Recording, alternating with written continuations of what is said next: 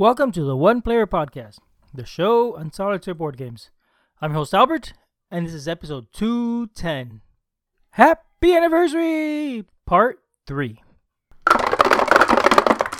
Hi, folks, welcome back to the anniversary series. This is the third and final part.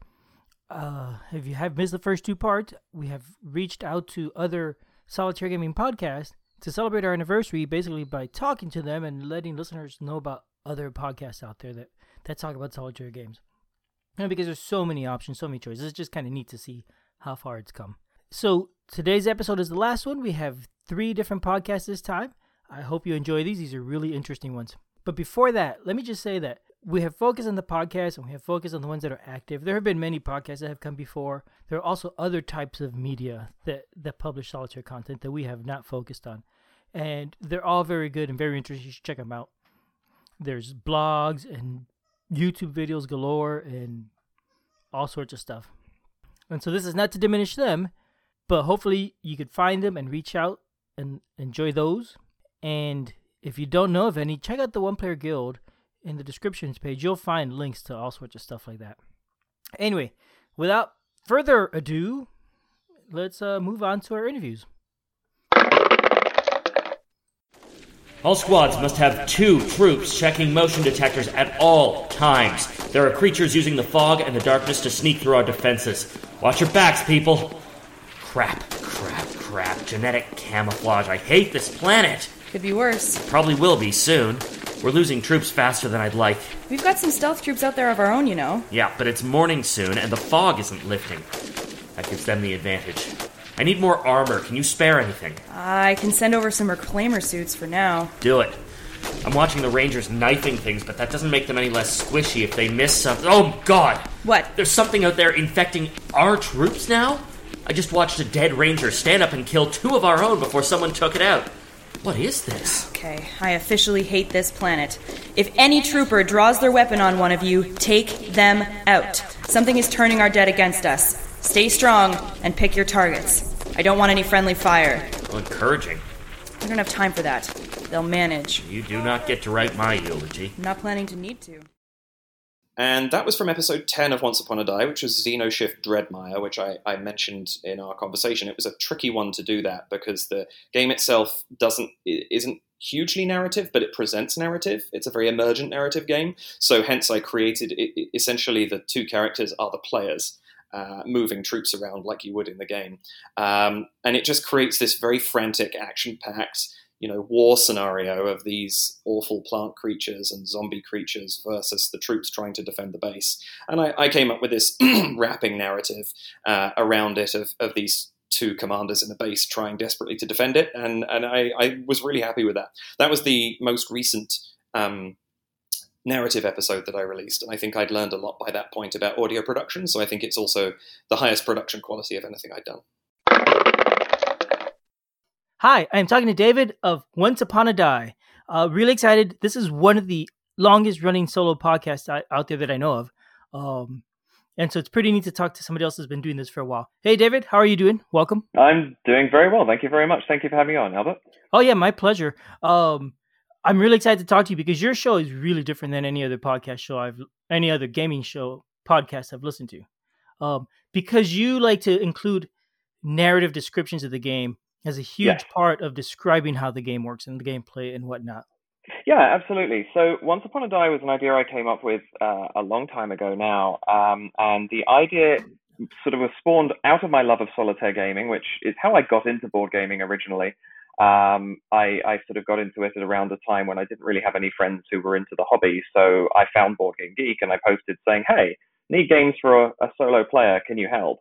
And I got a surprising number of responses actually. mm-hmm. um, and uh, went out and started my collection from there. And it, it, it, took a long time for me to come up the idea with the idea of doing a podcast. I was actually um, working at Snakes and Lattes in Toronto, which is the, the big okay. sort of Canadian board game cafe, uh, or the first one.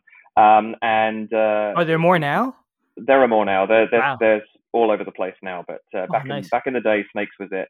And I was chatting with one of the folks there and, and sort of had just come up with the idea of yeah I'd like to do something around solitaire gaming and uh, also I'm an I'm an actor and a writer and I'm trying to fathom out how to do this and I have actually hashed together this idea that I would talk about the game not so much like a review more like an overview of how it plays what the mechanisms are that are in it what the theme is that's in it that sort of thing I do talk about what I think about it but I've in more recent episodes, I started scoring solely on how good the solitaire play is and how mm-hmm. thematic the storytelling is that's within it, because those are sort of the two criteria I was most interested in.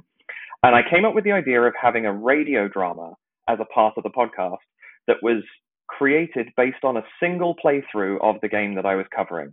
And it didn't matter whether I won or lost the game, I would just play through it and put together.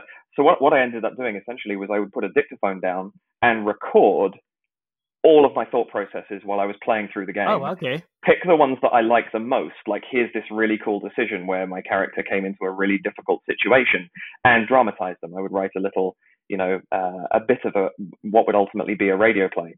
And then over time, I started actually getting other people involved to do voice acting for me. So essentially, what the podcast is, is 20 to 25 minutes per episode, um, talking about the game for half of it and dramatizing that playthrough for the other half so that you can really kind of get the sense of what the story is in the game and that sort of thing. Um, every other episode, to give myself time to put those together, I would do a game that with no theme to it at all or very little theme.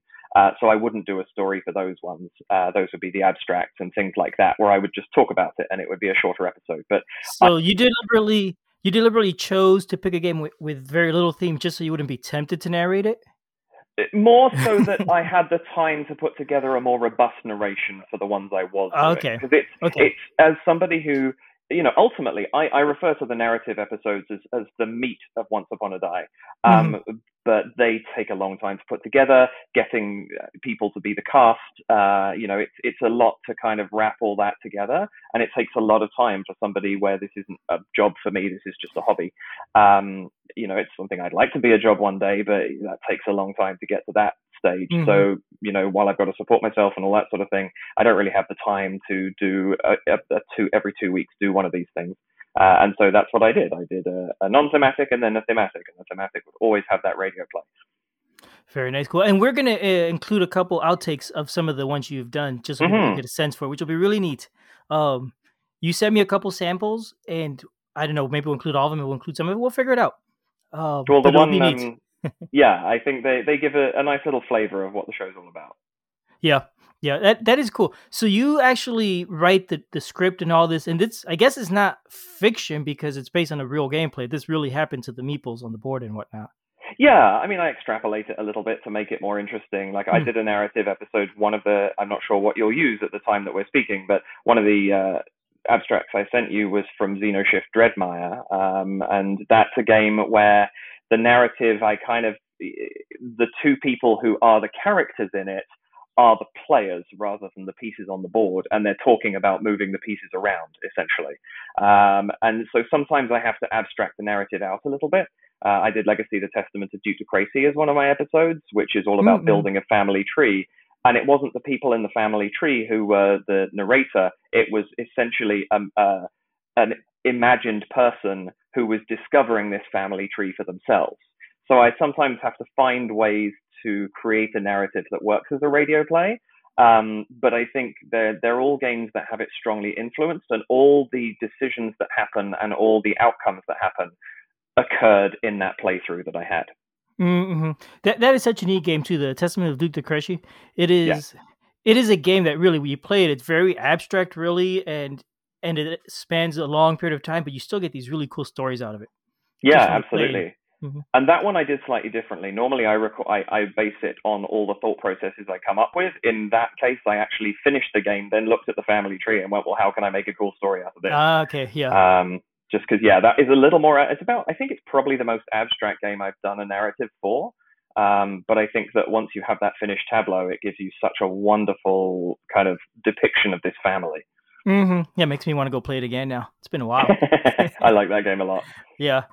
Um, so you, have already told us what inspired you to start your podcast. That was one of my questions, and I've been asking everybody that. I guess we'll forego that because because we already know the answer to that. Well, I guess the one thing I would Mhm. like to add credit to uh, Joan Moriarty, who, um, if you listened to the Snakes cast, uh, the Snakes and Artists podcast back in the day, uh, was the presenter of it for a very long time. Um, and it was actually talking with uh, her that made me understand that logic of how to really start it. I had the inspiration, but I do want to, to put sh- a shout out to Joan there for, for actually getting me to essentially put pen to paper. And I didn't really know how to go about starting the thing. And she said, Well, why don't you start with the game that inspired you to do this in the first place, which was Arkham Horror. Uh, second edition, which anyone who's played that knows what kind of amazing emergent storytelling you can get from that game. Uh, and I went, yeah, you know what? You're absolutely right. That's that just makes the most sense. Let's start with the thing that really gave me this idea.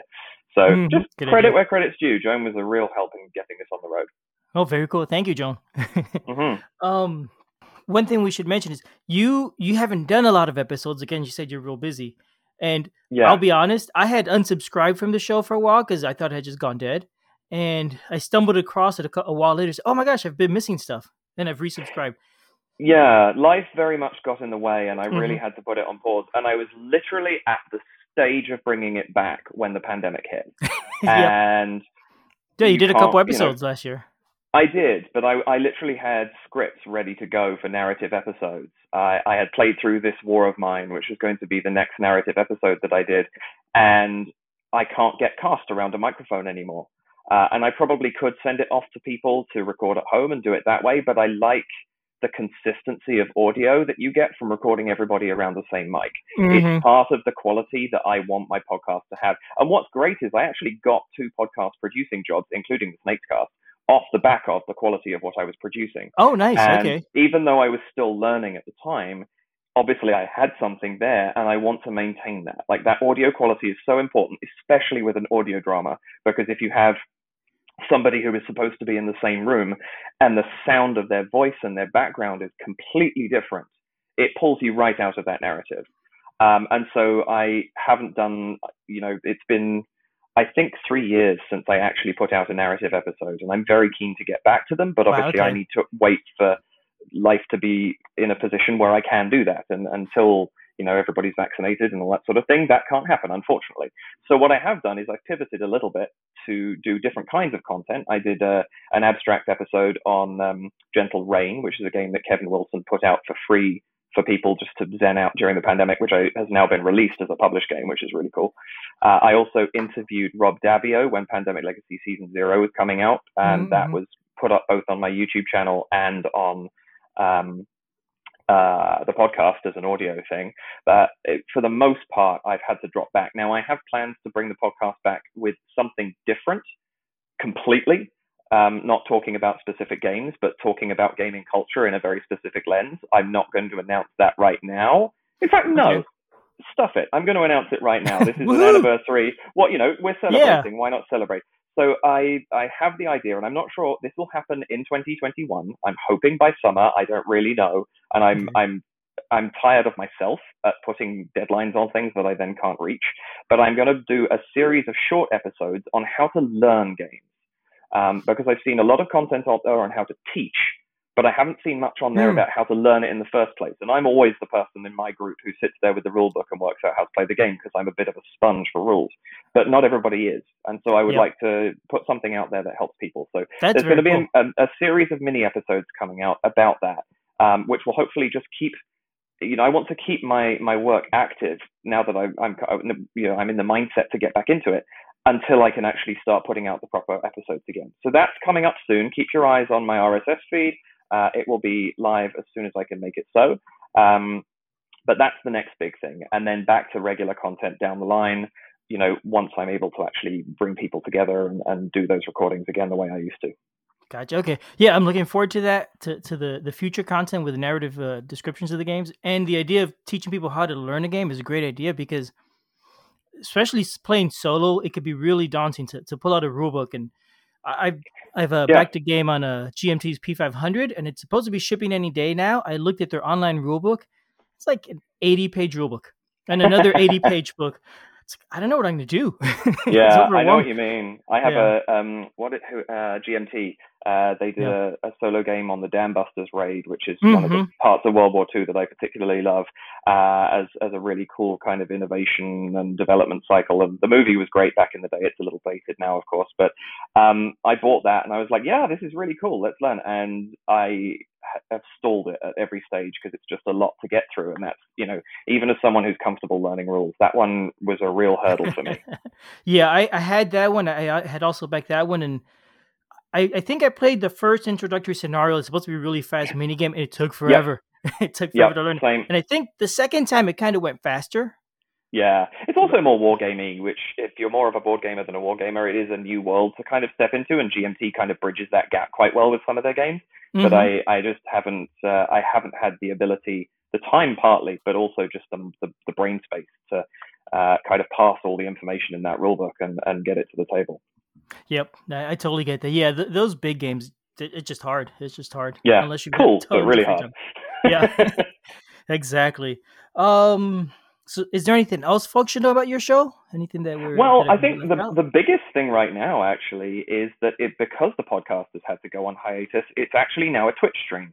Um, I Oh, okay. have I've moved on to video uh, content. It's it's a little slow right now just because um, you know it's it's it's been a long time since this pandemic thing's been going on, and I'm having to focus more on on you know keeping my head above water and, and paying the bills and all that kind of thing. Mhm. Um, but what I do now is I teach and play through games live on Twitch, uh, and then post them uh, rather irregularly, but I try and get them onto my YouTube channel.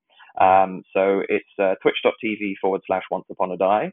Uh, and YouTube, I don't quite have 100 subscribers yet, so I've got one of those awful alphanumeric uh, URLs for the Ah, YouTube channel. okay. But if you just look up Once Upon a Die, uh, I'm listed there as DA Xavier, which is my pseudonym within the board gaming world. And uh, there's a lot of stuff on there. Um, they're not perfect playthroughs. I'll be the first person to say that. It's really hard work. I don't know if people have really thought about this. And I know a couple of people, I think I heard Rodney Smith comment on it at one point. It's really hard putting content online, talking to people while you're playing the game and not making mistakes. And it's crazy. Mhm. I've gone back and I've, I've, I've finished a game and felt that went really well. And I put it up on YouTube. And within a week, somebody's posted, yeah, you missed this rule completely. And it's a game I've played, you know, 50 times and I know how to play it. But just because I've been talking, I've just missed something.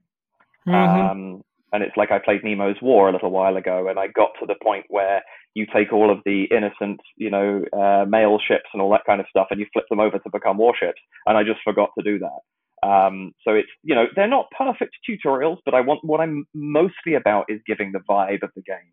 Uh, I, Yeah. I've sort of recently adopted, uh, I, I sort of again haven't really made this part of everything I'm doing yet, but I'm about to. I've I've started calling myself the storytelling gamer.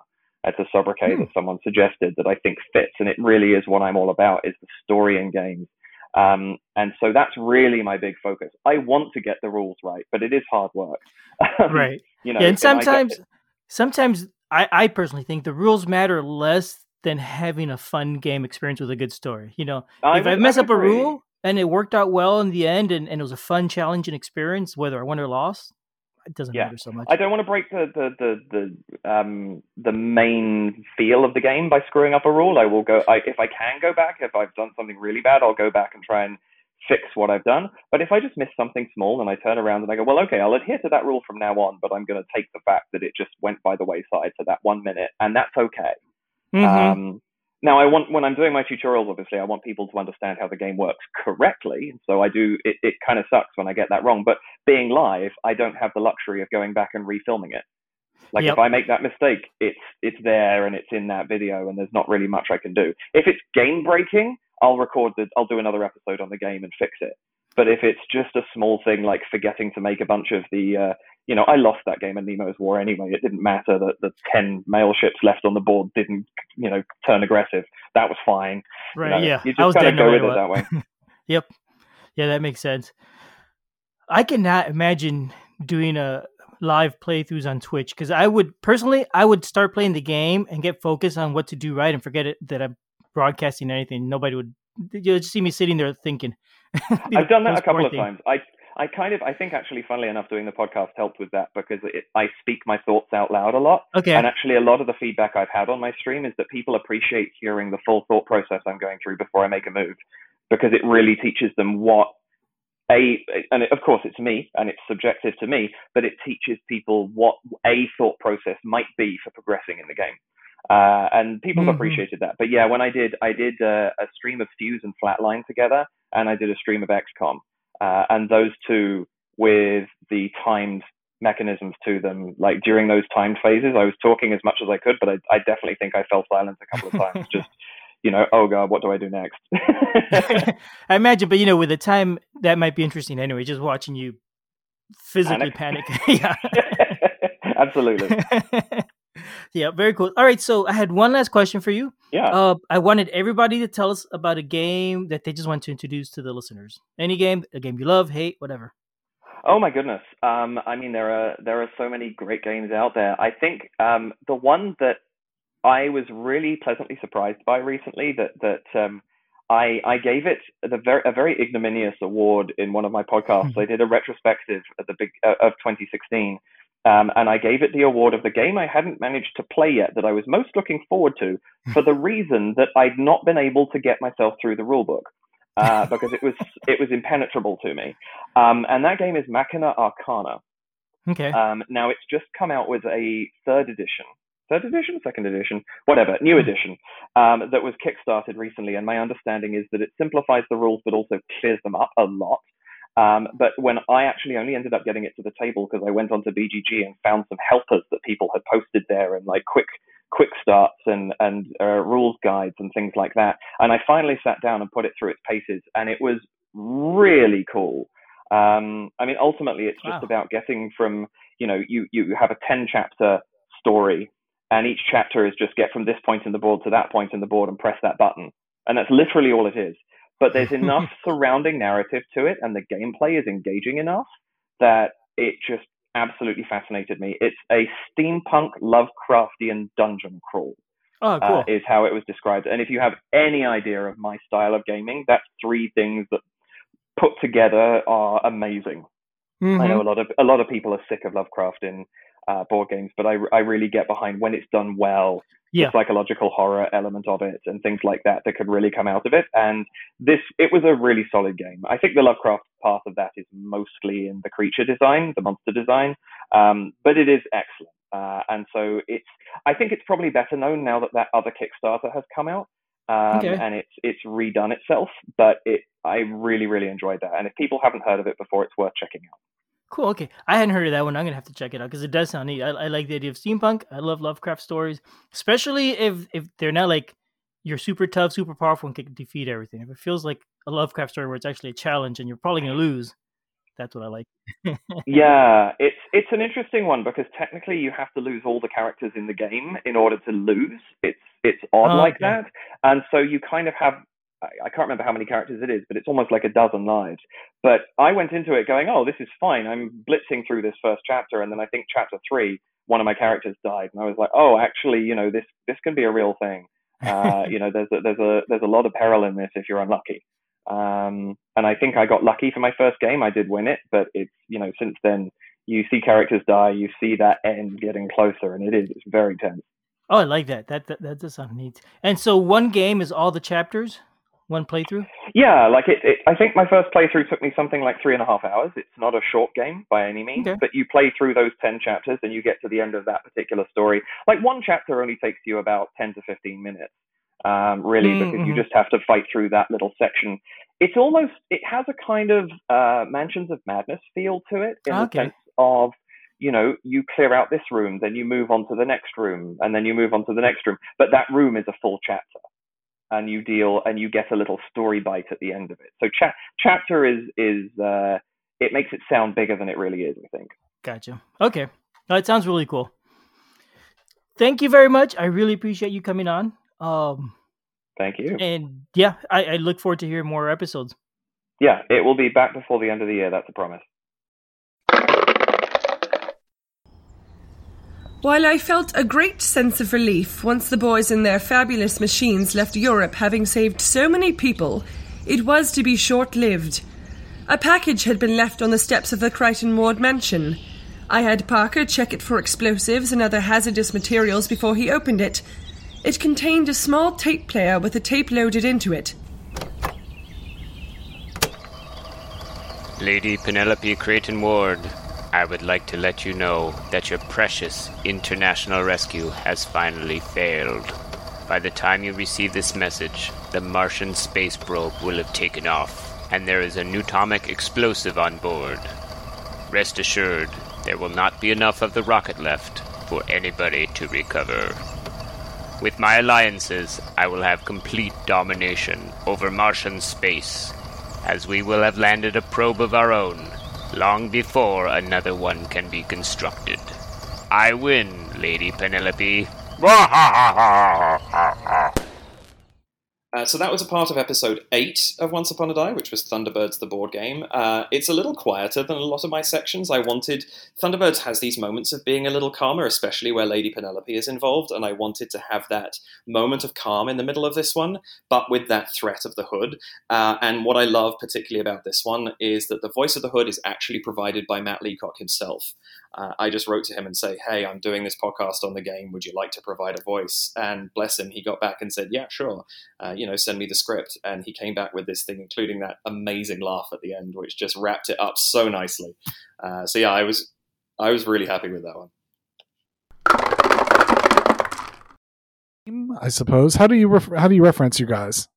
Uh, One Stop Co-op Shop or OSCS uh, if we're on like the Discord or whatever. Sounds great. So why don't you tell me a bit about your guys' team? Sure. So, uh, One Stop Co-op Shop, we cover uh, solo and cooperative board games, so not just solo, but it is a, a lot of solo. Uh, the YouTube channel, which is probably what we're best known for, that was started by uh, Colin. He's uh, one of our main like playthrough guys.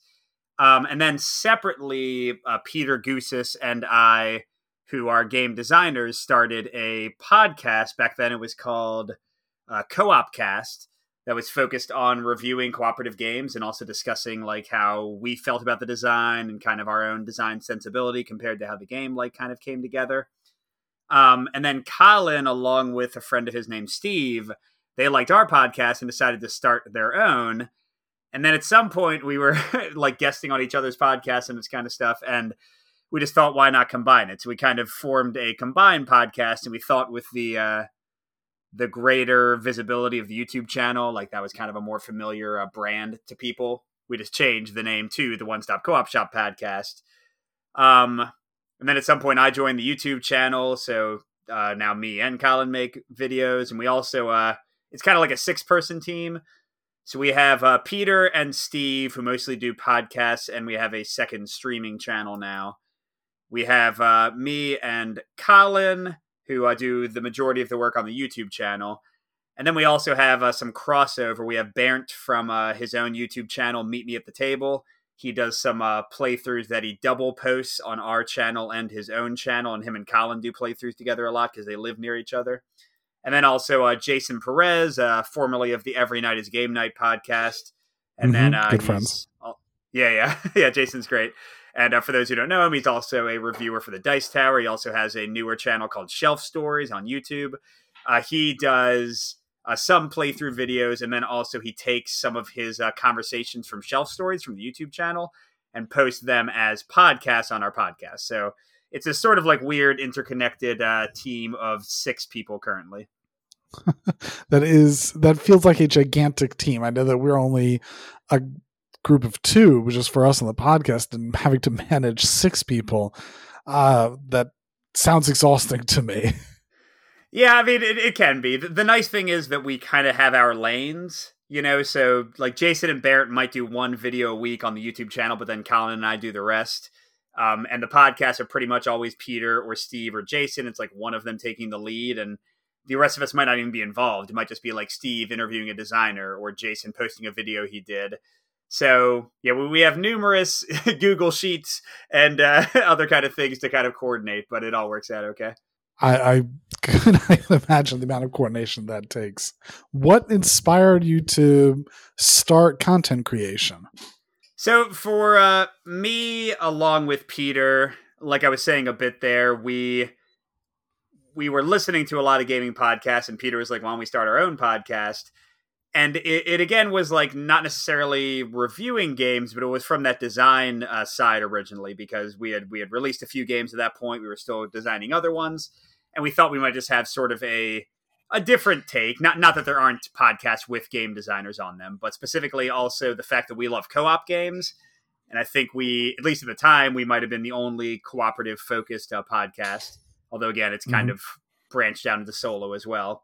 Um, so yeah, we we, we kind of wanted to like give what might be a different perspective on things, focusing on co-op, focusing on the design aspect. And then uh, in terms of me jumping into the YouTube side of things, Colin only did uh, playthroughs, and he he had said that he like never really wanted to do reviews. So we were already doing reviews on the podcast, and I was like, "Oh, I've you know, I'm I'm a former uh, actor, so I, I'm not like afraid to be on a camera." And uh, I thought, you know, I could do some reviews just to kind of give us some different content, and I, I don't mind like getting into kind of the YouTube thing. Um, so I jumped in, and and th- th- that ramped up significantly when Colin, for a while, actually I decided to step away from the channel, just because of life and and busyness and family and that kind of stuff. Uh, so for a while there, I was like kind of entirely running the YouTube channel, but um, I'm much happier with the current arrangement where I don't have to make all the videos myself.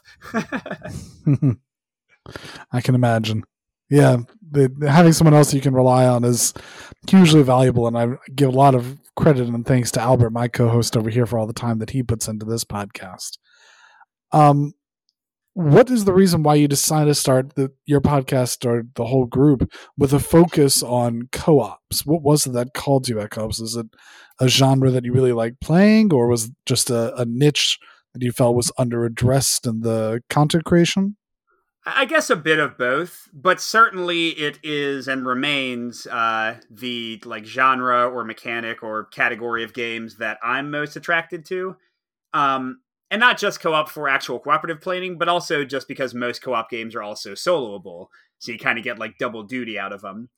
Um, and that that's definitely been a transition for me personally, and I think Peter is uh, the same way in that we started out as mostly competitive gamers and i mean back when we were first playing games that's almost exclusively what there was you know like i guess uh Knizia's lord of the rings came out and uh, pandemic a while after that and like arkham horror original edition for people who played that.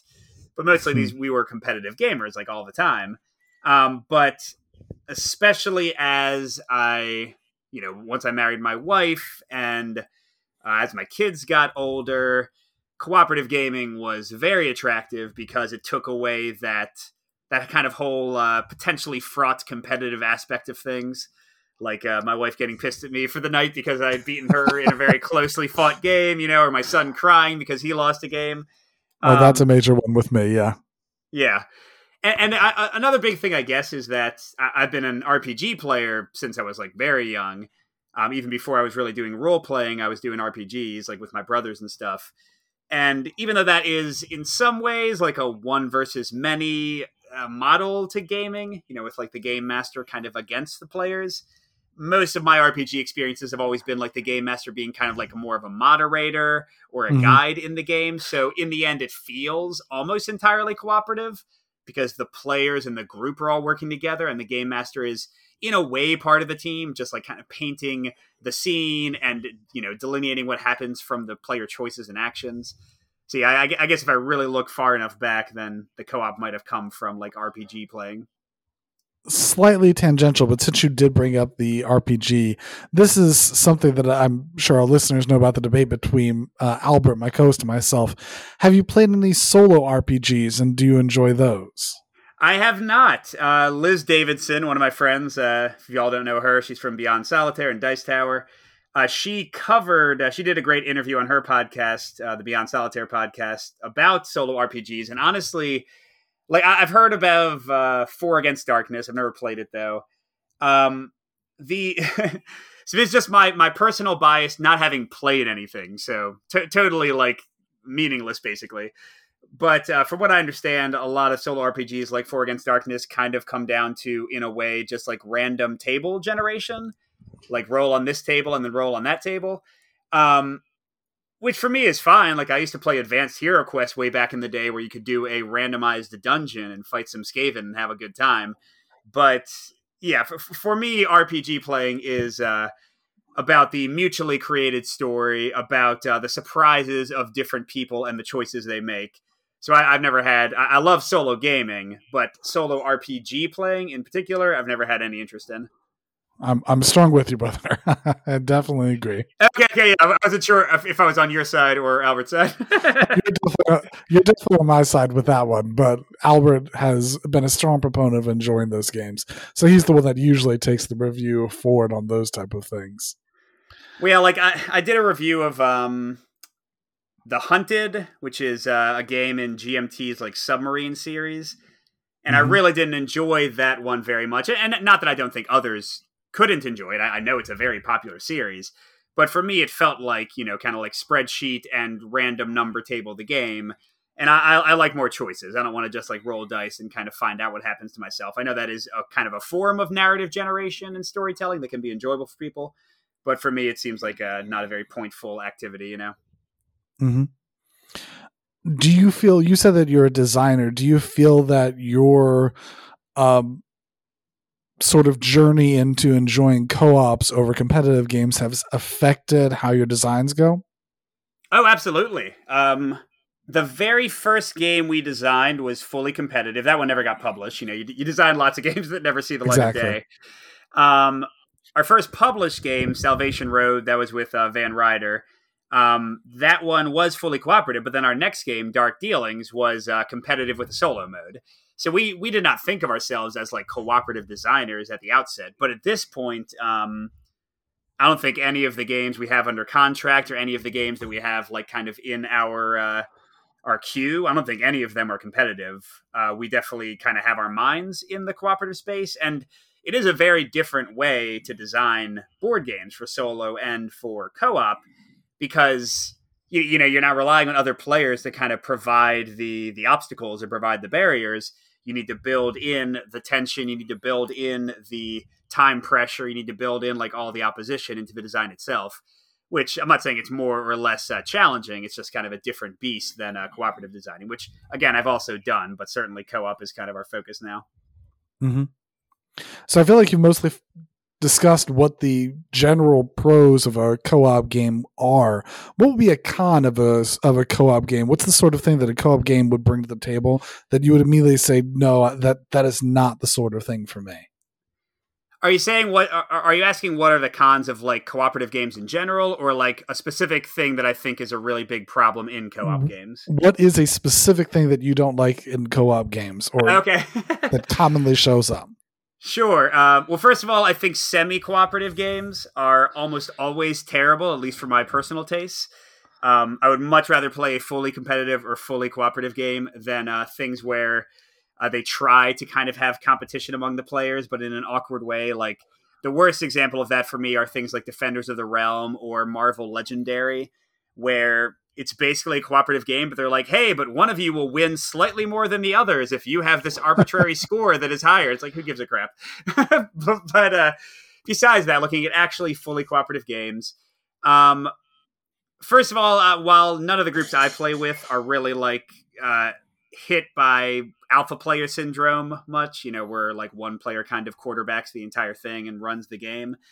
Um, I, th- I think it can be uh, one thing that can be bad for co-op games is not having enough randomness, like input or output randomness. Uh, you need to have those random card draws. You need to have those random dice because you don't have the unpredictability of another player. You have to play against the game, so you need like randomness to keep the experience interesting, and that also helps, you know, by having hidden information and randomness to keep one player from running everything. Another big thing like this is something we always strive to avoid in our own designs, and I hate it in most co-ops, especially high player count co-ops, is um, not having enough to do on your turn, not having the turns like integrated or having some kind of simultaneous function, and uh, especially when you have the potential for losing your turn or losing an action. Because I mean, it's not fun and competitive either. I wouldn't say this is something that's like specific to co-ops. But if I'm playing like a five player game and I miss my entire turn and I got to wait, you know, 10 cycles of play instead of five to go again, that's just a terrible thing for any kind of game. Um, besides that, yeah, what, what do I not like about co-op? See, usually I think about the positives. um, Felt like making sure you have a challenge because I know that often you guys will give your pros and cons when you're discussing the games that come on the Yeah. podcast on the YouTube channel.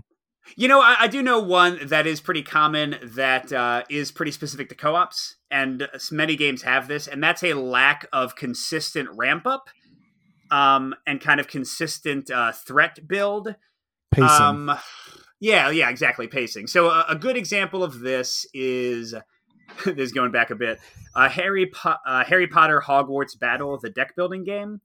Mm. Um, th- this is a game that they set up the threat build so that the threat only really increases and like the opposition only gets tougher when you have the location change. And for the location to change, you need to have like a bunch of these tokens build up. But they have these totally unbalanced cards in the game that easily clear away the things that would switch locations. So you get into this game state where it's like impossible for you to lose. The game is not increasing in difficulty, is not increasing in pacing, is not increasing in tension in any way. And for co op specifically, where the players can't really increase that tension on each other and like ramp up the race themselves, I think you need to have like some mechanic where, you know, after five rounds, now you draw two cards instead of one, you know, or uh, after this happens, uh, damage is doubled on all your characters. Like you need to have something that makes the game get tougher. Uh, first of all, just so that it's exciting, but also so it doesn't overstay its welcome. You don't want a game that should be an hour long experience to take two or three hours, you know? So I made you talk about negatives, but I know that everyone that has been coming on to introduce themselves, we've asked them for a good recommendation for a game. So what's a good co-op recommendation that you would give to our listeners? Well, I mean, do you want a solo recommendation? I cover tons of solo games too. Sure, let's go ahead. Well, you know what? I'll, do both. Um, can I give two? Because these are two recent Yeah, ones I covered today. So these are two of my top games that I've covered this year. I've talked about them a lot if you follow our channels and stuff. Uh, first one is Bullet, which is from Level 99 Games. This is a competitive or solo or co op, although, of course, I've played mostly solo and co op. It's a kind of uh, trying to model a bullet hell or shmup, shoot 'em up game, like video game which uh, if you don't know what those are that's like when you're like a little spaceship and tons of bullets are raining down on you and you got to dodge around them while you shoot enemies uh, but it's like a spatial kind of tactical puzzle game in solo and co-op you're going against these bosses and there's huge variety in the bosses huge variety in the characters you can take against them in just the base game which isn't that expensive you have eight unique bosses and eight unique characters with their own unique decks and everything so that one I love, and then uh, Paleo, I'm sure a lot of people are probably more familiar with, especially now that it got nominated for uh, the Spiel des Jahres. But this is a uh, survival game, also solo or co-op. Um, I personally didn't love the true solo variant that they have. I like two-handed, uh, playing two characters better. But uh, it has a variety of scenarios, and the cool thing is you can mix and match the elements of the scenarios. So like there's like the wolf scenario and the plague scenario, but you can shove those together. And how well are you going to fight wolves while also trying to heal this plague on your characters? And it's got this uh, kind of cool cooperative, or it's fun in solo too, mechanic where uh, you see the backs of cards and they give a, a hint as to what you might face. Like, oh, it's the Riverlands. We'll probably find some game here, but maybe it'll be like a simple deer we can kill. Maybe it'll be a giant woolly mammoth that'll trample over our bones. So uh, there, there's like a lot of fun kind of discovery there. It's not as harsh a survival game as like a Robinson Crusoe or something like that, where you're going to kind of be demoralized as you lose game after game. I've really enjoyed that one for solo and like playing with my family and Bullet as well. Well, very cool. Thank you very much for your time. I appreciate you coming on tonight. Yeah, and uh, congratulations on 10 years. It's uh, pretty amazing. Thank you very much. Hope to see you guys go just as long, if not longer. Yeah, we'll, we'll do our best. See how long we uh, want to keep at it. All right, I am I am talking to Roger Bell West of More Games and Time podcast. Hello, Roger. How are you doing? Oh, doing pretty well. Welcome. This is uh the this is the final recording of my solitaire gaming podcast series, and you are for More Games and Time, and you have been doing a podcast, I guess, for about a ye- year, year and a half Uh, now. this right. one, but this one about six months. Uh, just about to record episode seven tomorrow, I think. Unless Okay. I've miscounted. is it just six months? I thought you started around the holidays, January Well- last year. Uh, no, it, it was around the end, end of 2020 that we finally got together and started doing it. Huh? Okay. well, I feel like I've been enjoying the show for years or something. oh, we, we must have shorter episodes then. no, I like it the way it is. To me, your show is like the hardcore history of uh, solitaire gaming podcast. Are you familiar with that podcast?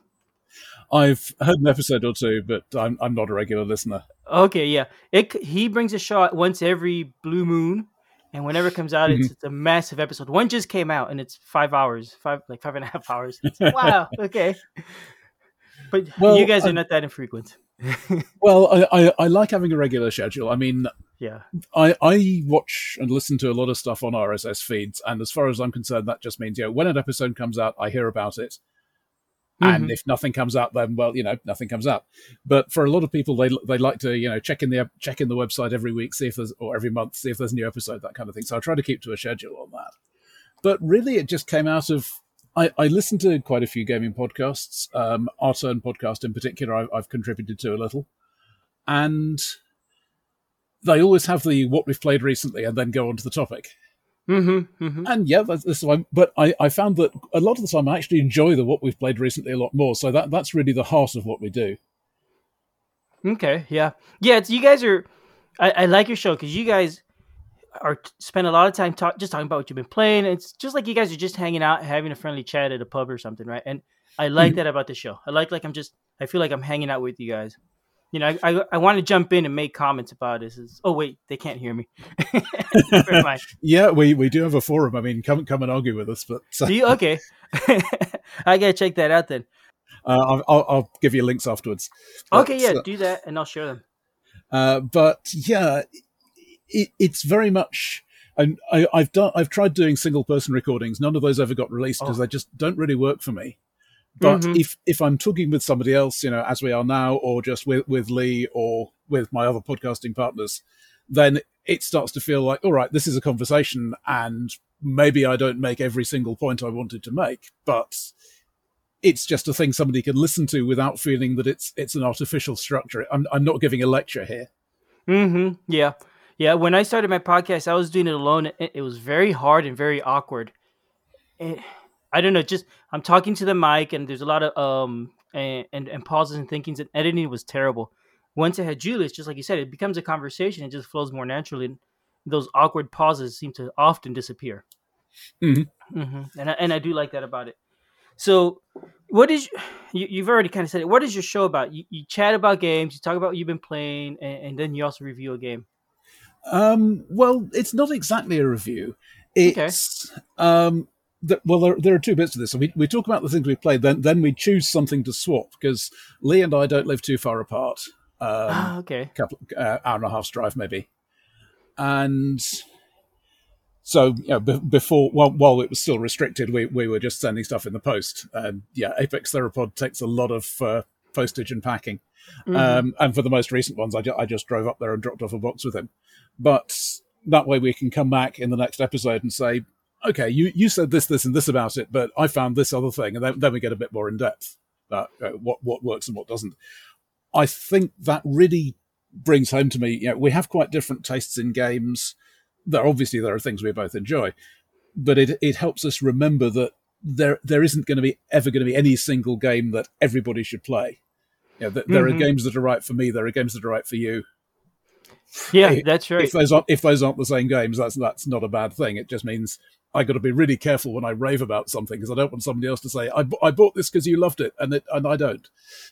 Yeah, I, I totally get that. I've always found it awkward to tell people that, like you're saying, this is a good game or a bad game. I've always preferred just describing how the game plays and and you know let you make up your own mind. Does this sound like something that works for you? Yeah, I, I love it because this and this may not be a thing that works for you. So yeah.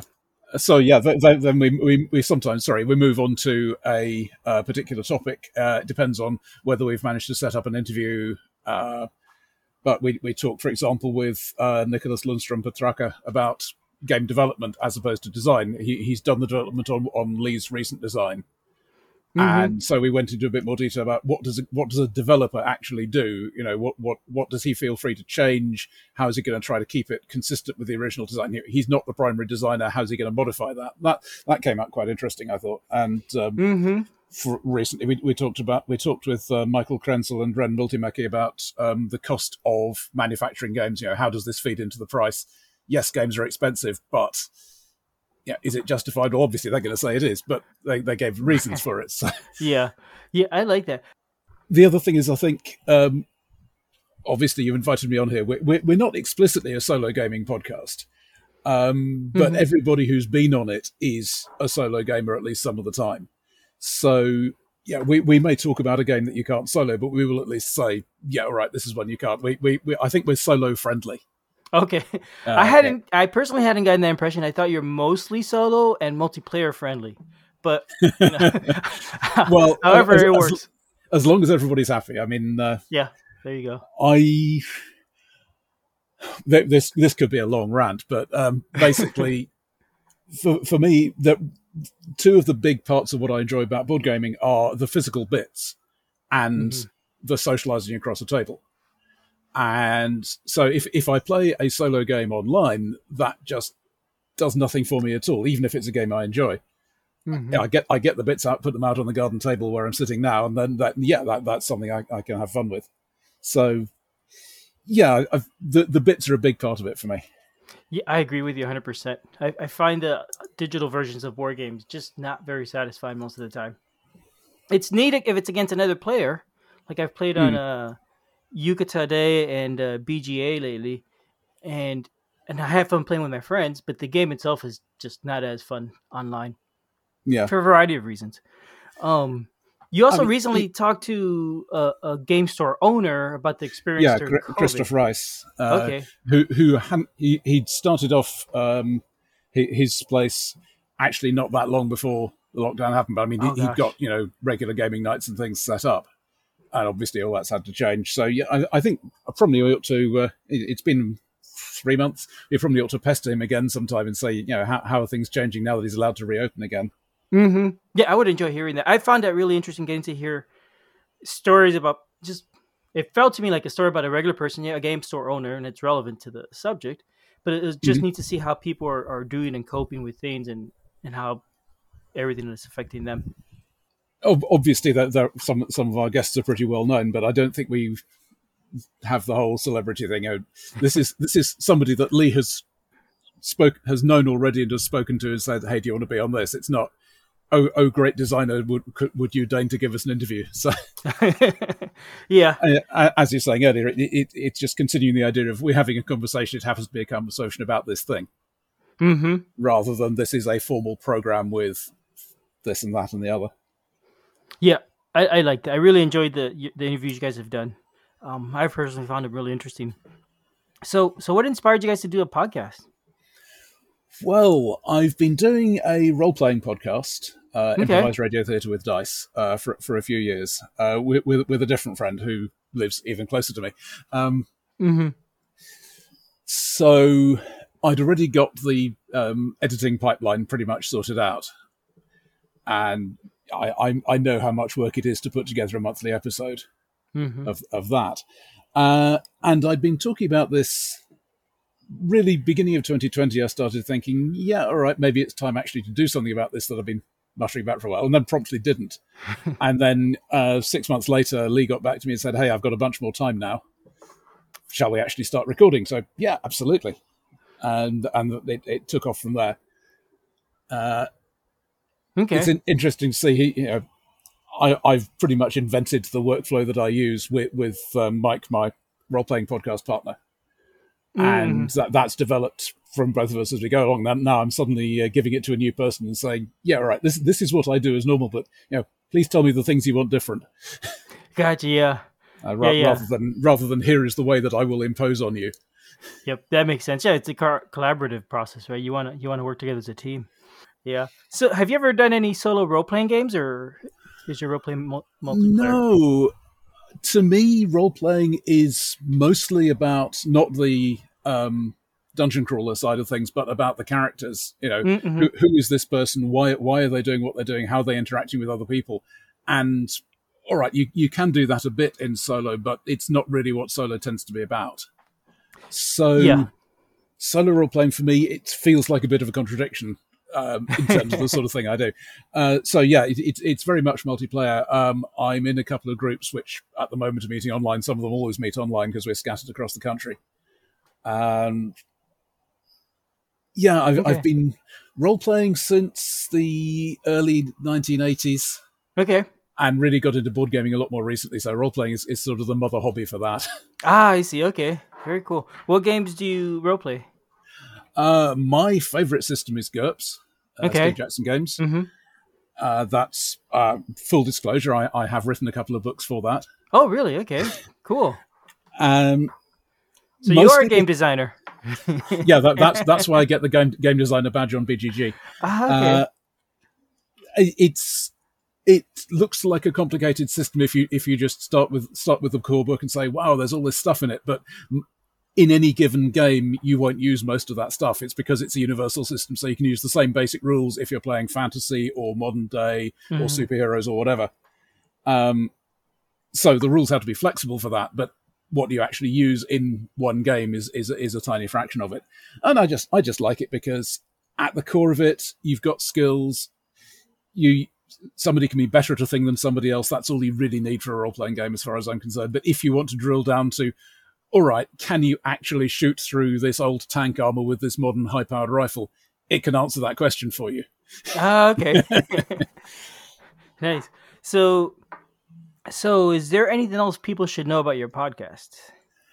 Uh, I would say we're not wedded to a particular format. I mean, I've talked about what we've been doing so far, and that's that's working for us. But if, if there's anything else somebody would like us to cover, um, you know, give us a shout, even if it doesn't seem to fit into that.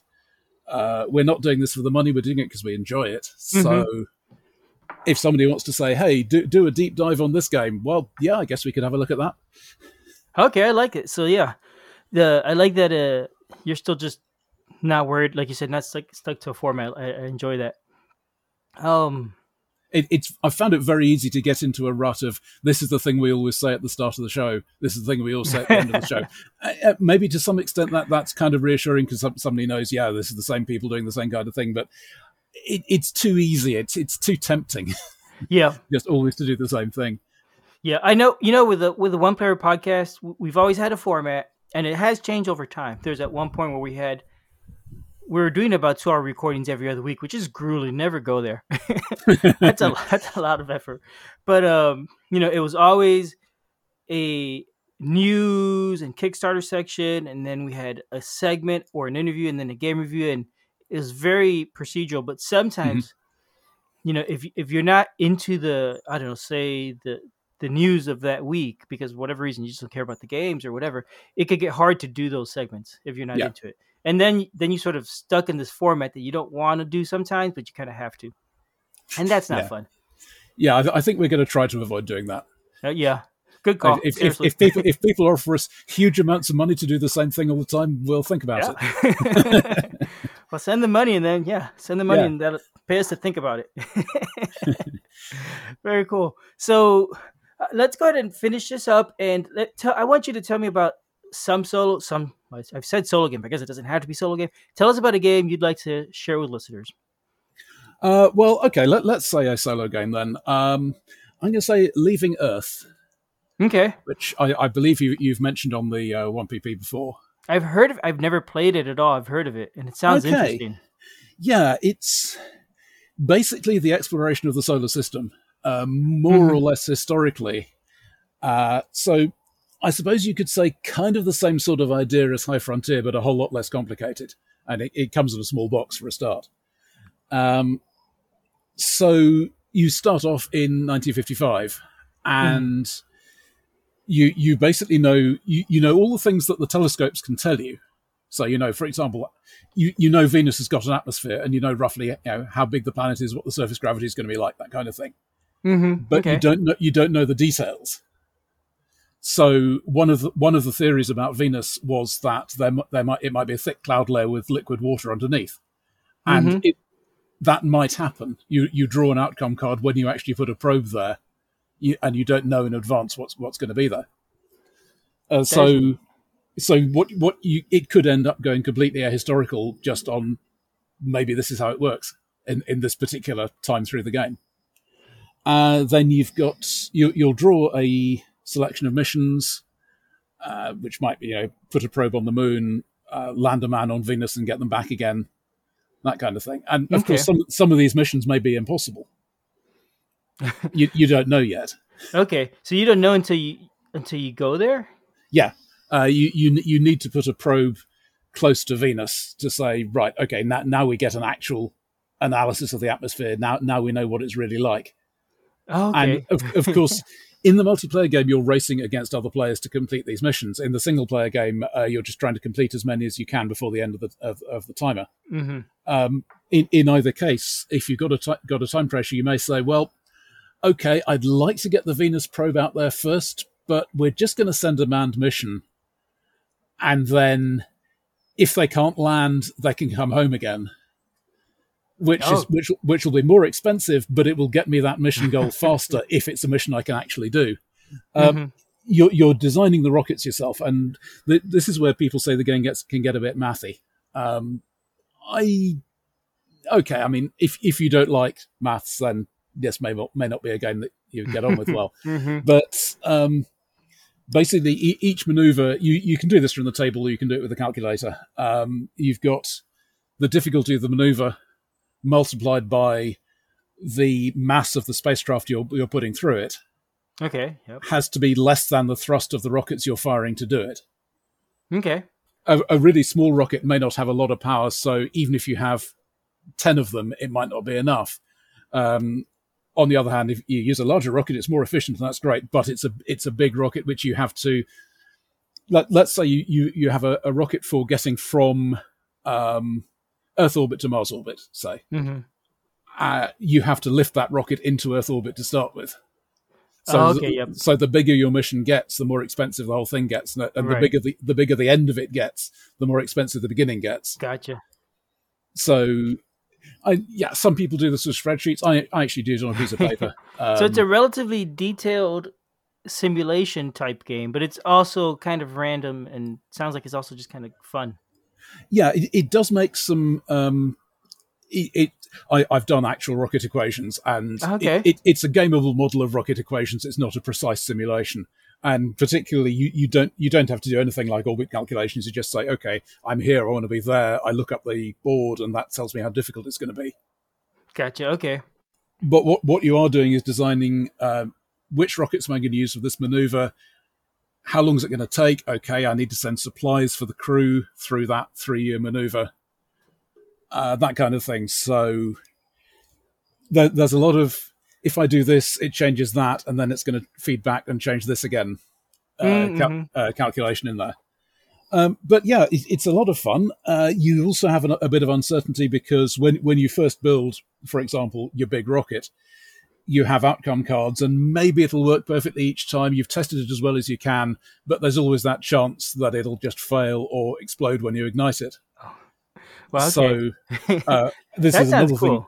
It's another thing that's a drain on your time and money. I mean, you c- you can, if you take long enough, get it to fully reliable. Mm, But mhm. can you afford to do that if you need to get the mission launched next year?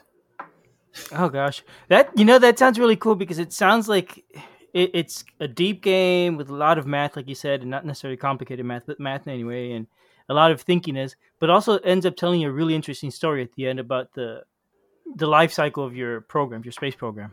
Yeah, why why did we do it this way? In in this game, maybe there weren't any manned mission goals, so we did everything with remote probes. Uh, th- this time, we decided to use this sort of drive to to drive because you know you you've you've got conventional um, one shot rockets. You've also got uh, ion thrusters, which have very low thrust, take a very long time to get anywhere, but you can keep using them. Okay. So, so that's another decision to make. You know, are you going to go down that route? Are you, are you, and so on. It's, I think it's as complicated as you want to make it. I mean, I, I've played an intro game where we just said, okay, uh, base game only because there are two expansions. Um, we'll ignore this and this and just do this part of the game, and that's fine. You you don't have to use all of it at once, e- even in terms of just what's in the ga- base game box. Mm. So yeah, you can make it arbitrarily complicated, and I I, I have had a four hour session, but I but I was not rushing. I was just dawdling and enjoying it. So Gotcha. okay, that that it sounds cool. I like I like that it also has the expansions. That's a really interesting sounding game. We'll have to check it out. I don't know that I'd ever get time to play, but it sure looks like it'd even be fun just to learn how to play the game. Mm-hmm. if you've got a big table, or if you play on Tabletop mm. Simulator, and, and you know some way you can leave it set up from one session to another, that can work pretty well too. Gotcha. Just remember to leave notes about what's happening where. Oh yeah, but we already said digital games not as fun. Not as fun, true. so, so big table. All right, well, Roger, thank you very much for coming on. Um, oh, thank you. I hope folks enjoy listening to more games in time. Check it out, and um, we'll have another episode up uh, quite shortly. Oh, really? Excellent! I look forward to that.